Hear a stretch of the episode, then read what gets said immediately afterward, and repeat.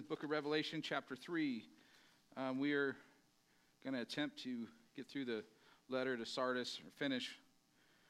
Tell you honestly, it's kind of hard to remember where we left off. Um, I think you guys got, I said last week, you guys got a shotgun message because um, it was partial, a point that was here, and then partially just the Holy Spirit was just flowing. Um, well, it's the second service, you guys got like a shotgun message. The second service got two barrels. It was a double barrel. They never even got a note.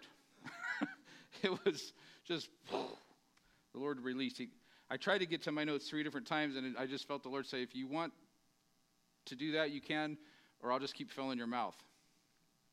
We'll just let you keep filling my mouth then. So um, sometimes the Lord can do that, amen?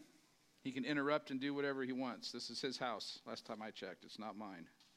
So let's, uh, let's read our text, chapter 3, starting in verse 1. It says, And to the angel of the church in Sardis write, He who has the seven spirits of God and the seven stars says this I know your deeds, that you have a name, that you are alive, but you are dead.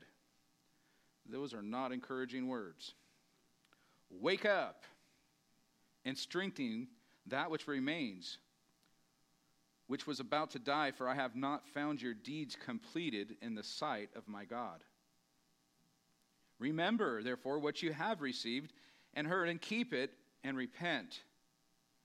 If therefore you will not wake up, I will come like a thief, and you will not know at what hour I will come upon you. But you have a few people in Sardis who have not soiled their garments. And in the King James it says, even in Sardis. Sardis is not getting very good news here. And they will, says, and they will, who have not soiled their garments, and they will walk with me in white, for they are worthy. Now, he who overcomes shall thus be clothed in white garments. And I will not erase his name from the book of life. And I will confess his name before my Father and before his angels. He who has ears to hear, let him, let him hear what the Spirit says to the churches, plural. Thank you, Lord. Bless the reading of your word in the name of Jesus. Amen. All right. Well, we went over the history of Sardis. We gave you the geography of Sardis. Um, we covered uh, that he said, I know your deeds. You have a name that you're alive, but you're dead. Um, we have a name that we're alive. Amen. We don't want Jesus to show up here and say, hey, that's a nice name. Sad news is you're old and dead instead of new and alive. Amen? So, how many know that the Lord is speaking to a church? I need you to remember that, especially this morning. The Lord is speaking to the church. He's not just speaking to a, a geographical city, He's speaking specifically to the church. And not just to this church, this particular church, He's speaking to the churches. That's why He says He has an ear, let hear. The Spirit is saying to the churches, plurally. He's, so he's speaking individually. He's speaking, that also tells us that we as the church, he's speaking to us and he's speaking to the churches, which is also times. There is dispensations of time through the churches and ages of the church. So there's also that. So um, the best thing we could do today is look at it as yourself and say, how does this apply to me? Amen. You're the church. So um, we're going to go on to, I think we started in point three. The next point was wake up and strengthen what remains.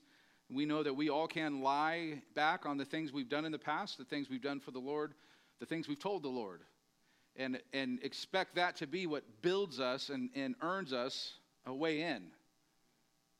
And he's telling them, like, you better wake up because the stuff that you're counting on is dying at the vine.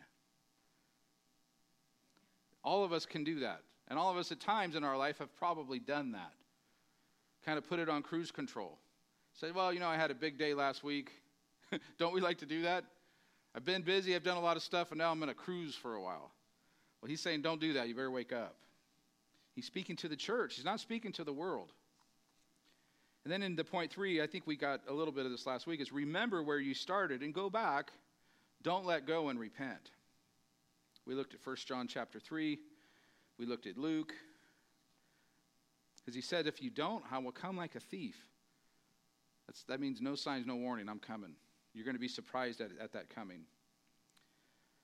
1 Thessalonians 5 1 through 11 said, Now, as the periods and times, brothers and sisters, you have no need of anything to be written to you, for you yourselves know full well that the day of the Lord is coming like a thief in the night. While they are saying peace and safety, then sudden destruction will come upon them like labor pains upon a pregnant woman, and they will not escape. But you, brothers and sisters, now I'm going to stop for a second. Here's some encouragement. If you think like this is just going to get easier and better, I've watched my wife have three kids. When those things start, it doesn't get better until that baby's born. And there's nothing I'm going to be able to do except for basically lie to her.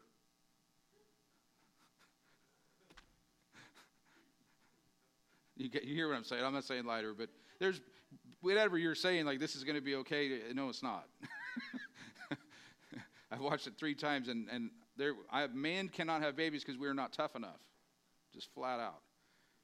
But I've learned that those, those things, they come stronger, stronger, closer together, closer together, closer together. So if you're expecting a break, you're expecting like, and I just need a break, like this church was trying to do, it ain't coming until that until that baby's born.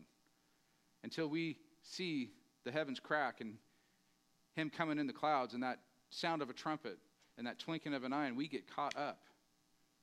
That's the break. Amen? So, not to just give you a bunch of bad news, but just so you know, and you guys have been hearing me preach, like, for such a time as this, you're in the kingdom. Of all the different people that God could put in this moment, you're here, and you're here for such a time as this for a purpose to evangelize. That's your purpose. To let people know that Jesus is coming, to let people know that Jesus is king. He's a good God. That even in the midst of this, we have hope. We're not distressed. We're not freaked out. They're supposed to be able to look at us and go, like, you're, what is wrong with you? Like, everybody's running this way, and you're standing there going, like, man, like the wind's blowing, stuff's flying, you're going, man, I needed, I needed the Lord to clean out my yard. This is great. Right? Everyone else is freaked out, and you're going, this is going just like he said it would. Right? We don't have to freak out and like click our heels together. No, this is exactly what he said was going to happen. He's going to be coming soon. Amen? So we're not, we're not hopeless. We, we understand that, like, we've had, um, our wives have had babies, and we're like, yes, I understand that. For you are all sons of light and sons of the day. We are not of night nor of darkness. So then let's not sleep as others do. Let's be alert and sober. For those who sleep, sleep at night, and those who are drunk, get drunk at night. But since we are of the day, let's be sober, having put on the breastplate of faith, and love, and as a helmet, the hope of salvation. For God has not destined us for wrath. You need to get that in your spirit. You have not been destined for wrath. Church, you're his bride. You've not been destined for wrath. Like, that's not like, he goes on to say, so encourage one another with you. If you're destined for wrath, I don't know how you're encouraging somebody about that. So, hey, don't worry about it. It's going to get a heck of a lot worse. And we're going to have the most horrible, like, we're not going to go through the tribulation. That's the most horrible time that's ever been planned for earth if you're a believer. That's encouraging, right? Thank you, Jesus. Like, when you, when you, you think it's getting bad now, it's like, look, it's going to get a heck of a lot worse and we ain't going to have to deal with that. That's encouraging. Now, if you have no hope, like, look, it's just going to keep getting worse and we're going to be crying out that the rocks would fall on us. That's how bad it's going to be. Well, thank you for that encouragement, brother. Like, I remember getting encouraged. if Seth was here, he'd remember this funny story. I'm going to take a time out. We're getting ready to go to Africa, and we go down to Stockton because we had to get nine shots, vaccines, to be able, like, in one day. And as we're sitting down there, one of the guys we went to church with happened to work in that um, county uh, building in Stockton. And he's like, What are you guys doing here? We're like, Well, we're going to go to Africa and, you know, we're going to do some. It's like, Oh, he goes, Well, what part? So we tell him, and, he, and, and literally, I'm, so don't ever do this. He goes, Oh, well, I've been reading in the news, like, there's a lot of people getting killed over there. Like, man, they're killing, like, they're just murdering people. And, and, and he goes on and on and very descriptive for a good seven, eight minutes. And I'm just sitting there looking, like, wow, So I literally, when he left, I didn't do it in front of him, but when he left, I, turned, I turned to Seth, I go, thanks for the encouragement, brother. so let's not be like that, amen? Like, we need to speak the truth. We speak the truth in love. And here's the truth God has not destined us for wrath. This isn't Steve Dennison's word, this is Jesus. This is his word. But for obtaining salvation, salvation, what, that's being saved from something. Last time I checked. Through our Lord Jesus Christ, who died for us, so that whether we are awake or asleep, we will live together with him. Therefore, encourage one another and build up one another, just as you are also doing. So, the letter to Sardis seems to indicate that he was not waiting till the second coming to bring judgment to the church. It's very interesting. He will shake us up, He will get our attention. That's different than the wrath.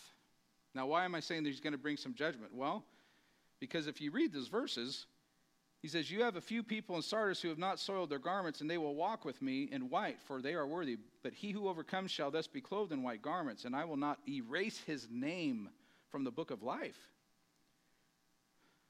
Wow. We're going to get to that in a second, but before we do, I want to talk about the garments. I got into that a little bit early on when we first started going through the beginning of Revelation.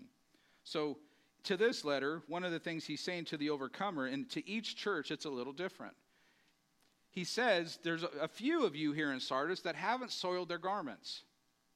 Now, that's, that's saying that most had. Amen? Can we deduct that? Um, that's not good. He says, But to those who haven't, I will not erase their name from the book of life. He who overcomes, he's also going to clothe you in white garments. So we're going to take a look at some of the words this is where there's some people get confused going through the book of Revelation of um, putting the church in places that the church doesn't fit. And God, I, I found this discovery, and, I, and it was super awesome. Um, God is very specific, and He has an order, and His words actually mean something. How many, how many would go with that? That, that He put a distinction, and we're going to look at this, of the saints that are of the church age, which are His brides, and a distinction of the saints that are going to be going through tribulation. He did that in a few different ways, but one in particular is their clothing. Now, it's going to seem very minute unless you, unless you look at the Greek and you read what I'm about to show you. So, before we get that, it says, he says, You have a few even in Sardis that have not stained their garments. This is sad to me. This, the church had coasted so far for so long. We talked about that coasting that they allowed the stain of sin to soil most of everyone who was attending. That's sad. That's sad. When Jesus comes to the church and he says, There's a few, that's not a good day. So we we want to make sure that we're taking care of those things, right? What's the stain from? It's the stain of sin. You say, Well, brother, I thought we were washed in the blood. You are. You're washed, you're cleansed. But just like that bride who puts on that white dress, who adorns herself, she walks a little differently. She cares for herself a little differently when she's been purified and washed and went through. And there was a purification ritual that would happen in those days. It wasn't some little thing like, oh, just take a shower, blow dry your hair, we're good. No. I know with my wife, it was like an ordeal, like that day. And oh man, she was like gleaming. I was like, whoa. It was amazing. And, and there was like someone holding her train. There was someone like holding her hair. Like there was someone like, she had this little entourage. It was like, wow. She wasn't just like skipping through the mud and like let the dog jump up on her lap and, you know. No, it was like, get out the way. There's a, there's a responsibility we have when we've been washed. The blood of Jesus is so precious. Now, we also have a responsibility. I'm so, we're just roll with it. Um, we have a responsibility also when we do it to wash ourselves. Jesus uses an analogy um, in, in Ephesians chapter 5, I believe, verse 26, about the, the husband. And he's speaking of himself and he's speaking to husbands, how they treat their wives, how they love on them. He says, but they washed by the water of the word. Now, there's, there's a responsibility that comes that, that as we're growing and as we're walking with the Lord, we can be washing ourselves by the water of the Word. We had someone in our home group last night that was saying, Man, Pastor, the Lord has really been speaking to me last few weeks, and, and He told me that I need to do this or stop doing this something. It wasn't like a huge thing, but it was because it was in a spot that it didn't need to be in her life. She goes, and, and, and since I've done that, like my hunger and desire for the word has been like never before. And I just started laughing. I'm like, it's the washing of the water by the word. Like it, that's what's happened. So we will do that. We will cleanse ourselves. And what do we do when we get in the word like that? Like the word starts exposing things in our lives because it's the truth. And it's that mirror that James says that it is. We look in it and we go, oh, I need to clean that up. Amen? So that's not a foreign concept. It shouldn't be as a church. This tells me, and this is telling us, that this church wasn't doing that. Because Jesus comes and he says, Well, there's a couple who haven't soiled their garments. James chapter 1 verse 26 through 27 says if anyone thinks himself to be religious yet does not bridle his tongue but deceives his own heart. This person's religion is worthless.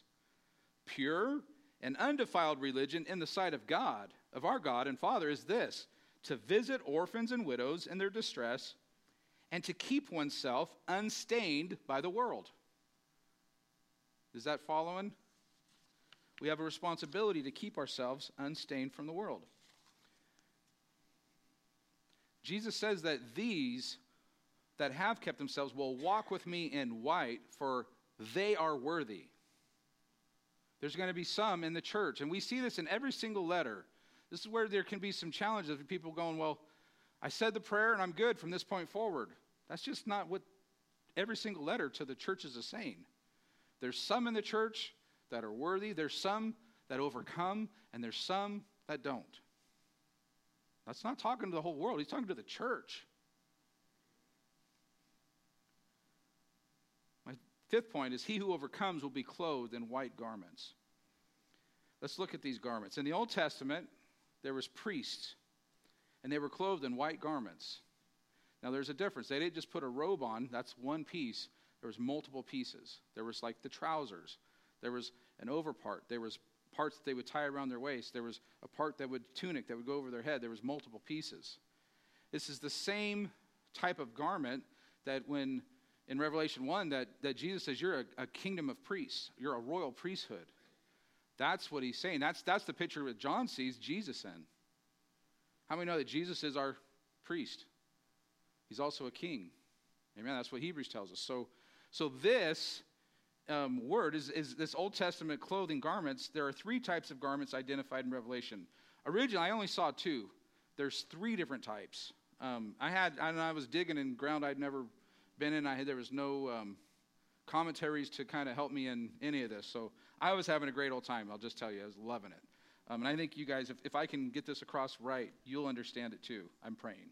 there are three types of garments identified in Revelation white robes, which is, and we're going to look at all of them. Um, Revelation chapter 6, 7, 9, and 14. So the first one I told you is raiment. Those are garments. The Greek word is himation. This one we're going to look at right now is white robes. And that word in the Greek is stole. It's different than himation. It's stole. So let's turn to Revelation chapter 6, verse 11. Actually, yeah, we can do that. Well, might as well start in verse 9, right? this is the seals. The, Jesus, after, after um, John gets the vision. He's in heaven. He starts seeing the seals are being broken. So at the fifth seal in Revelation chapter 6, verse 9, it says, And when he broke the fifth seal, I saw underneath the altar the souls of those who had been slain because of the word of God and because of the testimony which they had maintained. And they cried out with a loud voice, saying, How long, O Lord, holy and true, wilt thou refrain from judging and avenging our blood on those who dwell on the earth. So these are the martyrs. He says, verse 11, and there was given to each of them a white robe, a white stole. That's not um, the same word of himation in the Greek, stole. That's a robe. And they were told that they should rest for a little while longer until the number of their fellow servants and their brethren who were to be killed, even as they had been, should be completed also. Now, how many know that if you go into the Revelation period, you're not coming out, if you're a Christian, a believer, unless you're martyred, except for the 12,000 Jews from each tribe, the 144,000. That's why you're not, wanna, you're not going to want to be there. You, these people are going to be clothed, they're going to receive a white robe, a white stole. It is the clothing of the tribulation saints. Now, turn with me one more page, we're on my Bible, one more page. This explains who they are. So you're not taking my word for it. Because my word can be fallible, but God's word isn't, amen? So, chapter 7, go to verse 14. This is John speaking to these people or to the, to the angel, he says, And I said to him, My Lord, you know, because he asked, or let's go to verse 13. And one of the elders answered, saying to me, These who are clothed in the white robes, who are they? And from where have they come? And I said to him, My Lord, you know. And he said to me, These are the ones who come out of the great tribulation, and they have washed their robes and made them white in the blood of the Lamb very obviously speaking of tribulation saints. Here's something to look at that I, in this study, I found very interesting. And you're going to see those who re- they receive garments. These guys wash their robes. They're having, they're having to wash their robes. You see, I want you to see something that, how, why is that happening? Like, what is the big deal with that? The fact that they wash their robes may indicate that since they didn't keep their garments clean, which is a whole different word, they washed their robes by martyrdom. You follow me? There's something that they're having to do because they did not, which we're seeing in Sardis, you did not keep your garments clean. They're not going, he says, and he goes on to say later, like, do I have to erase your name from the book? So these folks who were provided for, just like we are, we've been provided himation, garments. And we're gonna, I'm going to show you some more places of that in the Bible. These folks are tribulation saints that are having to wash their robes through their work. And that's a work that they're having to do. They're going to have to work through tribulation because they didn't keep their clothes clean. So they're going to be placed a white robe over them. Does that make sense? Now, you're going to see some more here in a second. Um, let's look at the himation. Revelation chapter 3. We're going to go backwards again. That word is the same word that we were just talking about into the church of Sardis. Also, um, Revelation 3 5 and then 318, which is the church of Laodicea. This isn't the robe, this is the himation, the, the clothes, the, the garments. He says to the Laodicea church, I advise you to buy from me gold refined by fire, that you may become rich, and white garments, that you may clothe yourself, and that the shame of your nakedness may not be revealed, and eye salve to anoint your eyes, that you may see. Once again, same word. To who? A church of Laodicea. Not robes, himation. Now, let's keep going. Let's turn to chapter 4 you're going to see at chapter 4, you're going to see after these things. In the Greek word, that's metatata. You're going to see this a handful of times. This is metatata. After what? After the church age. After the church age, metatata. He says, I looked, and behold, a door standing open in heaven, and the first voice which I had heard, like the sound of a trumpet speaking with me, said, Come up here, and I will show you what must take place after these things, metatata. He goes on and says, Immediately I was in the Spirit, and behold, a throne was standing in heaven. Now, I think it's super cool that you see even John, who was on Patmos, the isle, at Metatata after these things, he's transported off into the heavens. So from this point forward, he's not even see, he's not on the earth as all this stuff is being revealed to him. Just a little interesting sign, I think. So he goes in the spirit, behold, a throne was standing in heaven, and one sitting on the throne. And he who was sitting was like a jasper stone and a sardius in appearance, and there was a rainbow around the throne, like an emerald in appearance.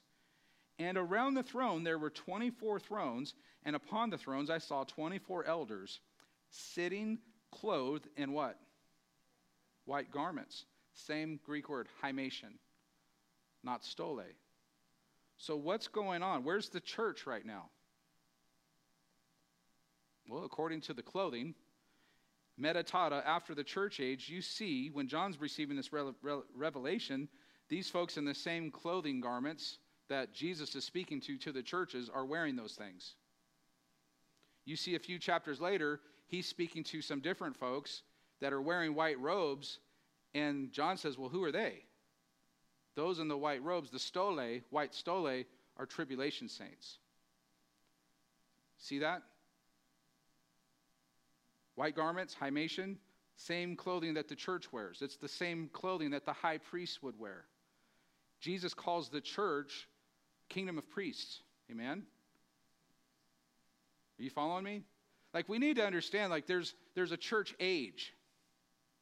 And when we get to metatata, the church age is over.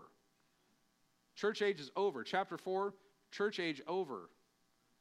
From this point forward, it's like it was. It's the Daniel's 70th week that still hasn't been fulfilled, which is a seven year period.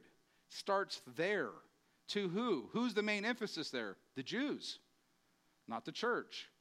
Because he has two Jewish figures come back to be the witnesses during that time. Amen? Two Jewish witnesses. We know that. Whose job is it to witness to the world in the church age? If you don't know this, we're all in trouble. I've been teaching like the church. It is our responsibility, it's our job during the church age. After the church age, we're not here. The garments that I have on are himation, and they are seated around the throne room of God. Someone needs to get excited about that. Now, I started wrestling around a little bit of like, because I think weird. I'm like, well, that's kind of interesting. Like, so we're going to have like different clothing in heaven? Like some are going to have a robe on and like I'm going to have white priestly. Now they're all white. So I started kind of thinking about this and going, well, that's, I mean, I guess that's kind of cool, but hmm. Well, if we keep reading through Revelation, the next time we talk, we see garments. Now, should we look at some more? You guys want to look at some more? Why not? Kingdom of priests wearing the same himation. Um, the last type of garment found in Revelation, which when I did these notes, there's actually a whole nother, a whole nother one. And I got super, I was like, ooh, ooh, ooh, ooh. But this one, turn with me in your Bibles to Revelation chapter 19.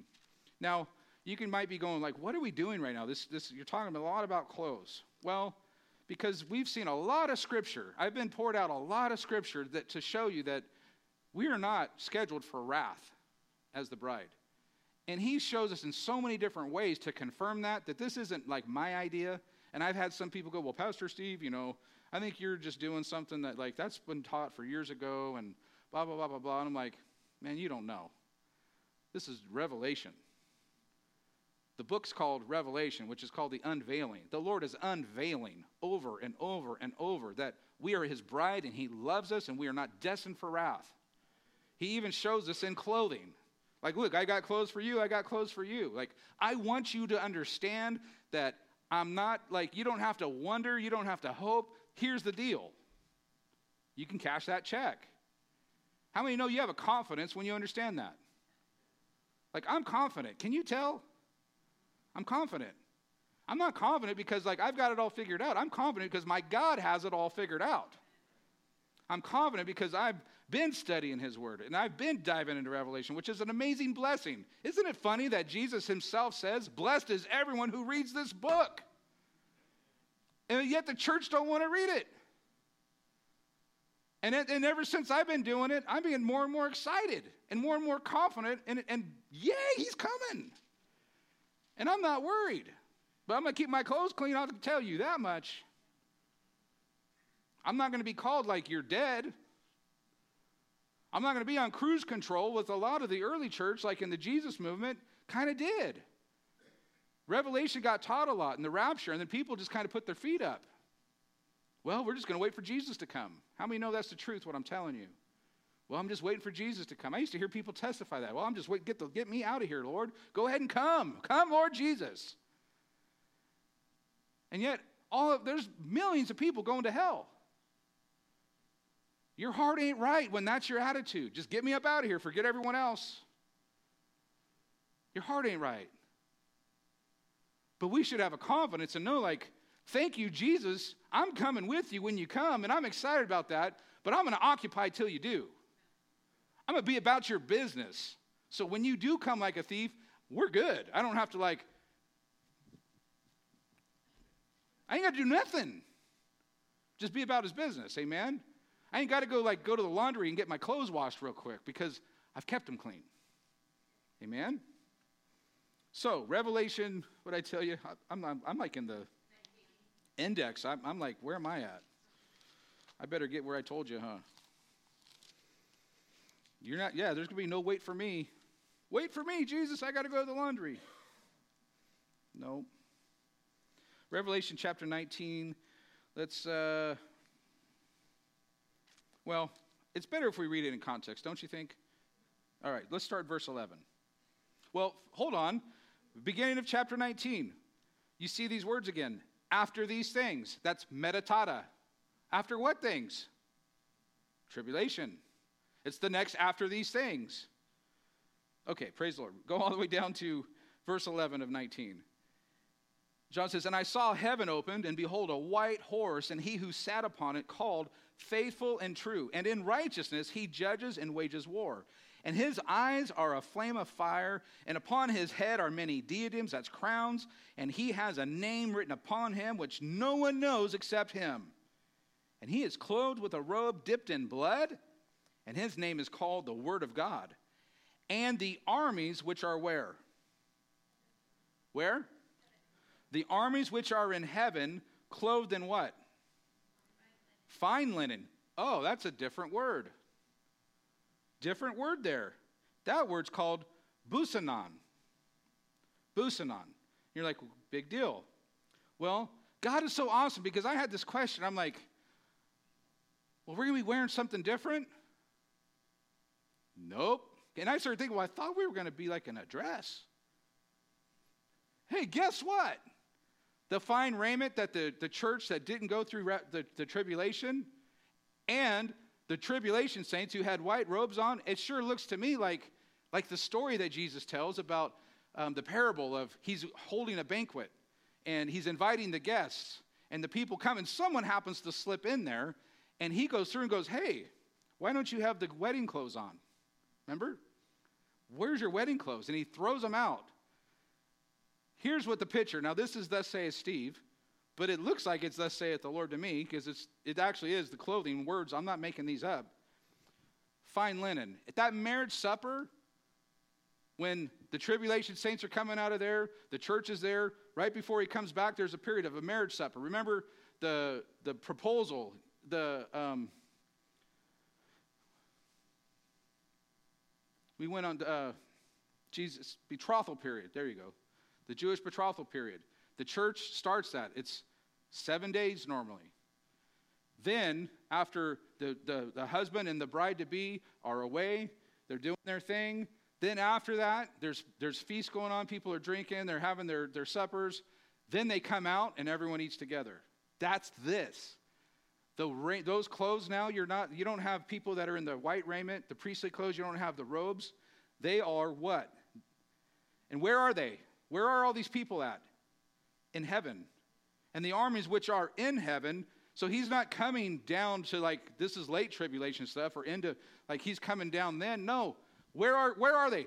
They're already there. So they can't come down like did they, they go up and down or were they already there? They were there. So, and we see that the tribulation saints, they're crying out from like from the throne of God underneath. And he's having to tell them, like, wait, wait. I'm going to justify. I'm going to take care of it because they're like, how long, Lord, we got to wait? They're waiting to get those robes. They're waiting to be united with us. And he's like, I got to take care of some business. Don't worry, I'm going to pour my wrath out on them. Those tribulation martyrs are crying out to God, saying, How long is this going to be? And he says, Just hold on. I'm going to put a robe on you. But then, we're all, because this was messing with my head, like, I know how we are. We would be like, well, I've got white raiment. And then those guys would be like, well, I got white robes. And Jesus is going to be like, guess what? You got what I gave you fine linen. You're, you're adorned as my bride. All of you. Amen? Look what it says. And the armies which are in heaven, clothed in fine linen, white and clean, were following him on white horses. And from his mouth comes a sharp sword, so that with it he may smite the nations, and he will rule them with a rod of iron, and he treads on the winepress of the fierce wrath of God the Almighty. And on his robe and on his thigh he has a name written King of Kings and Lord of Lords.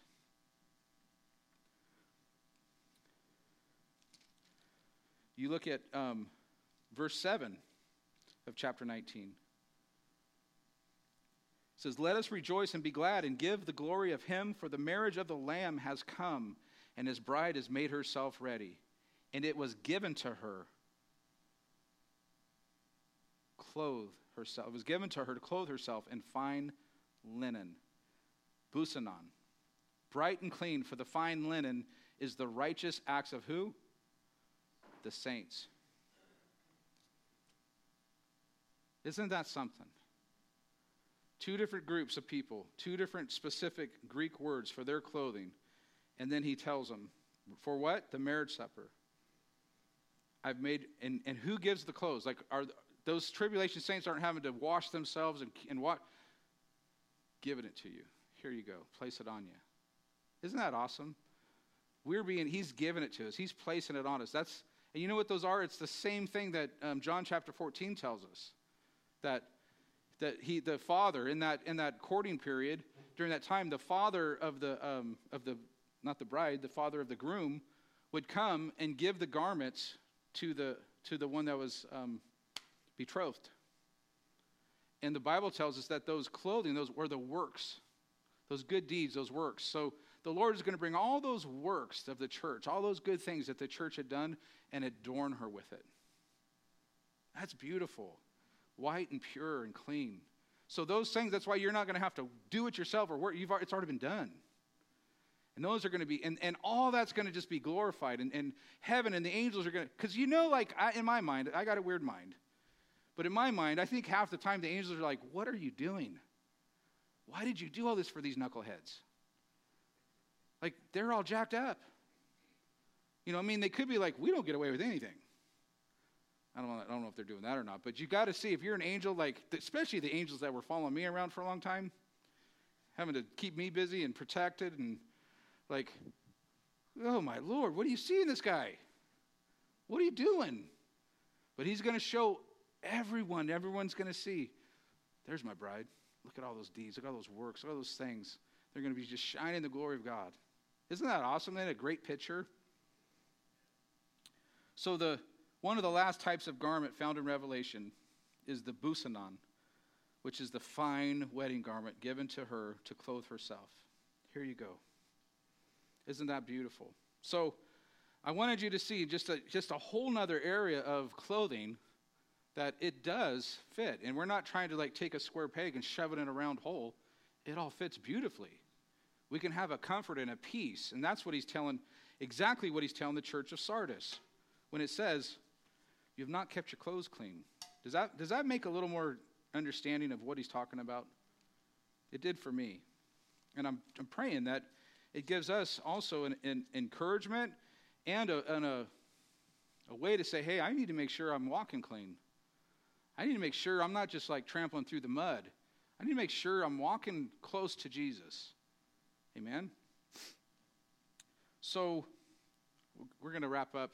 Oh, yeah, we Better do that quick. I got excited about the clothes.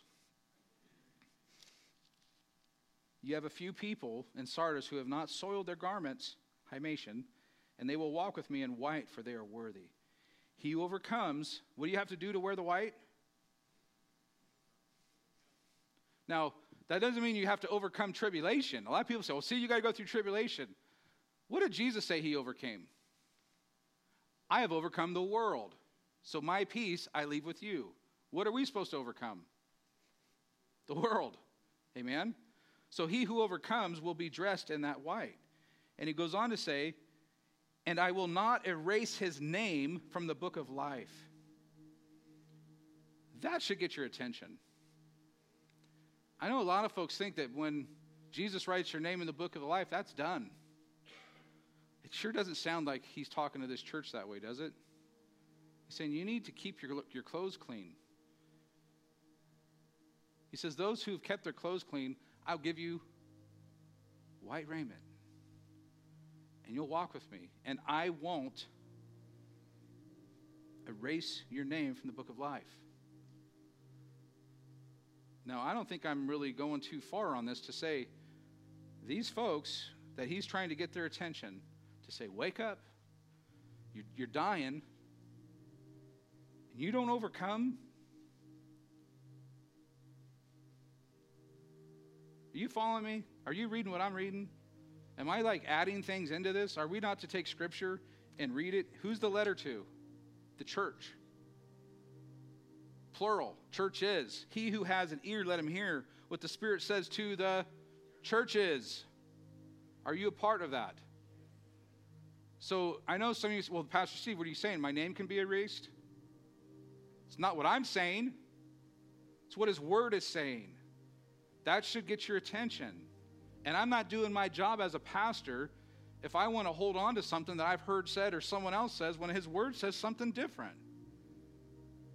And how many of you have seen over and over and over to these letters to the churches, he says, To you who've overcome and to you who haven't. To some, to those who haven't, you're going to go in tribulation. Is this some, like, I know there, some folks are going to have a hard problem with this. I'm sorry. It's, it, it, it's my problem too. I have an obligation to walk holy with my God. I have an obligation to walk and be ye separate, and be different than the rest of the world. Because I got a dress on. Now, don't take that weird. I've got some fine clothes that the Lord has for me. And I have a responsibility to keep them white, to keep them pure. And, and if I get them soiled, I need to go and say, Lord, I'm sorry. Please forgive me. And you know what he'll say? Though your sins were as scarlet, I will make you white as snow. Amen? But you can't just go, well, you made me white, and now I can go run amok and ride my dirt bike and go ride my motorcycle and get in fights and just and show up and be like, I'm here, ready to sit down at the table. No. Amen? This is such a. I'm like, how have I not saw that before? I will not erase his name. That means he's going to erase some names.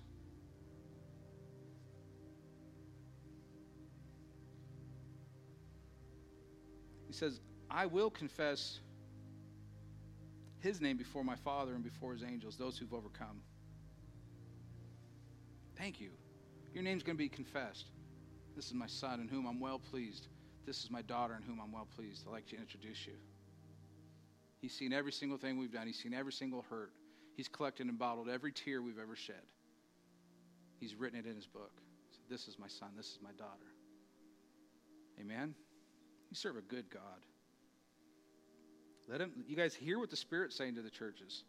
I'm going to close on this point. You know, there's lots of voices in this day and age. there's lots of voices. There's lots of people saying lots of things. What's the Spirit saying? You see, last time I checked, the, whole, the Holy Spirit is called the Paraclete. And he is given to walk alongside of us. Jesus was so excited, he said, I must go. Like, I must go so the Spirit, the Comfort, Comforter, the Paraclete can come. And he's not just like this mystical force, like in Star Wars. May the force be with you. He's the person of the Holy Spirit, and he walks alongside of us to encourage us, to teach us, to convict us, to say, hey, Steve, your attitude was a little sour there. You need to go ask for forgiveness. He's helping me keep my clothes clean. Amen? Let him hear what the Spirit says to the churches. There's lots of voices. What is the Spirit saying to you? I told someone last night, you know what, if we, I think I was blessed in a lot of ways of not being traditionally taught, not being traditionally uh, Bible schooled, not being traditionally. I had to rely on the voice of the Holy Spirit a lot. A lot, a lot. Like, I'd hear the Holy Spirit tell me something like, all right, we should probably do that. And then I would do that. And then I would see like really awesome stuff happen. I would go like, I don't even know how to do that. That was so amazing. God, how do you do like over and over and over? Like he'd open up doors and I'm like, well, I guess that's probably the direction we should go. You said you'd go with me everywhere we go, so let's do that. And then he'd do his stuff. I call it the God stuff. I don't, even, I don't even know what to really call it. It's God stuff. He does his stuff, and I'm like, that's amazing. But then I get around a bunch of church people and a bunch of really trained people, and it's weird. They're like, I'm like, well, we better like do all this other stuff, and why don't we do what God said to do? Like, why don't we just do that? It usually works out pretty good. Well, I don't know. What, there might be a mess, or this might happen. or It's like I don't know about this, that, and the other. I don't have all that figured out. Yeah, me neither. But it usually works out really awesome. So why don't we just do that? Church. There's lots of voices. There's lots of people's opinions on what the church should be doing now. The, the church has listened to a lot of them. And I even listened to some voices of people in authority that were telling me what we're supposed to do with this church. And then I heard the voice of the Lord. And I had to go back to what I've always known. Why don't we do what the Holy Spirit's telling us to do? That usually works out pretty good. Amen? So, church, whose voice are you listening to? And let me tell you if, you, if you're listening to my voice and it says something different than this word, quit listening. If Pastor Steve says, I need you guys to be here at such and such a time because this is what we're going to do, but on the way, the Holy Spirit says, go stop, pick that guy up, and take him and get him something to eat. You know what you better be doing? You better be stopping, picking that guy up, and getting him something to eat. And I might be like, what the heck? Like, I thought we were doing that. So you go, Pastor Steve, I'm really sorry, but the Holy Spirit said, pick that guy up and take him, give him something to eat. And then he got saved. I'm going to be like, yay! Or, no, he didn't get saved. He cussed me out and it didn't go well. Yay! You took a chance to listen to the Holy Spirit. Right? It doesn't always turn out exactly awesome either, by the way. But here's what I know when my daddy asks me to do something and he comes home and it ain't done, he is never happy. But if I think my dad said, Hey, I want you to mow the lawn, he might have said like next week, but I think he means like now. And he comes home and he's like, Dude, the, the lawn's mowed. Yeah, I thought, I didn't tell you to mow the lawn. Is he mad? You smelling what I'm stepping in? Your dad would be a lot happier with you taking a risk, stepping out into something that you think, I think this is what the Lord wants me to do, and stepping out in that and finding out, well, that wasn't exactly what I wanted you to do or when I wanted you to do it. Then I want you to do this, and you go, well, I don't know if that's you or not. I want you to do this. Well, I had other things to do. How does that work on the earth? How does that work with an earthly father? I can tell you my rear end was tanned. He says, hey, you might want to keep your clothes clean. We need to learn how to trust him. Listen to what the Holy Spirit's saying to the churches. Amen? Because I got a, I got a funny feeling he's going to be talking a lot here real soon. He's already doing it. He's going to start telling you, I want you to do this, I want you to do that. And you need to go, okay, Dad. And if you miss it a little bit, I could promise you, he's not going to whoop you unless you go do something real stupid and you hurt one of his people. You go start like prophesying and blabbing about stuff that is not him, he will spank you. He knows how to discipline his children lovingly. And if you do it to one of mine, I'll probably spank you too. Don't be running around doing things that God, you know, like, well, Pastor said if I think, no. Listen to the Holy Spirit. And if you need the help with that, you can come talk to me and say, hey, Pastor, I feel the Lord's wanting me to do something. All right. Now, I can promise you, he's not ever going to tell you to do something that violates his word. Ever. Ever, ever. If you say that, I'm like, you bumped your head. We need to get saved again. You hearing me? You don't need to ask pastor like, I felt like the Lord wanted me to give 20 bucks to this guy. Well, give it to him. I feel like the Lord wanted me to pick someone up. Great, do it. You watch what happens. The joy of the Lord comes on you when you're obedient. Blessings are poured out in your life when you're obedient. If there's not blessing and there's not that joy of the Lord in your life, you might want to go back and go, What's the last thing He told me? Did I do it? Amen? You guys got all that for free, so praise God. Let me pray for you. Lord, thank you for your word. Lord, I thank you that you are like, dude, you are so amazing. All these different parts that pieces that all come together to show how you love us and how you care for us and that you've got a plan and it's awesome and we're we're living in the midst of it. It is being fulfilled right now in our time. For such a time as this, we're in the kingdom. Lord, we are not no complaining going on here about the days we're in. We're excited, Lord. We are excited to see what you're going to do in us and through us. Lord, everyone under the sound of my voice, if, if they don't know you, I pray, Holy Spirit, right now, bring that conviction. You said that you come and you stand at the door and knock. That if anyone would come and open that door, that you would come and dine with them. So, Lord, I pray right now, if there's anyone in this room right now, they don't know you, they would open the door and say, Holy Spirit, say, Jesus, I want you. Come in come in. And let me tell you, if you, if you do that, you are literally saying, I want to make a covenant with you. And it's not a, it's not a cheap little thing. It's, it's, God, I give you everything. I give you all my life. All my hopes, my dreams, my plans, my future, my desires, they're yours. And He in turn says, Son or daughter, I give you everything too. all of my kingdom. Everything I have is yours. And let me tell you, He's got a lot. He's got big arms. He will walk with you, He will protect you, He will blow your mind for the plans and the dreams that He has for you.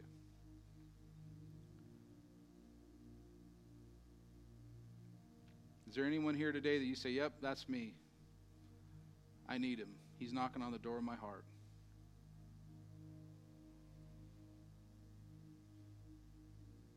All right. I'm not going to linger there long. I'm going to let you go because we got another service coming in. But Listen to me on this. Any day and time that you, you call out to Him, you'll be saved. You don't have to be here. His word says, Anyone who calls on the name of the Lord shall be saved. You confess with your mouth, you believe in your heart that Jesus came and died for your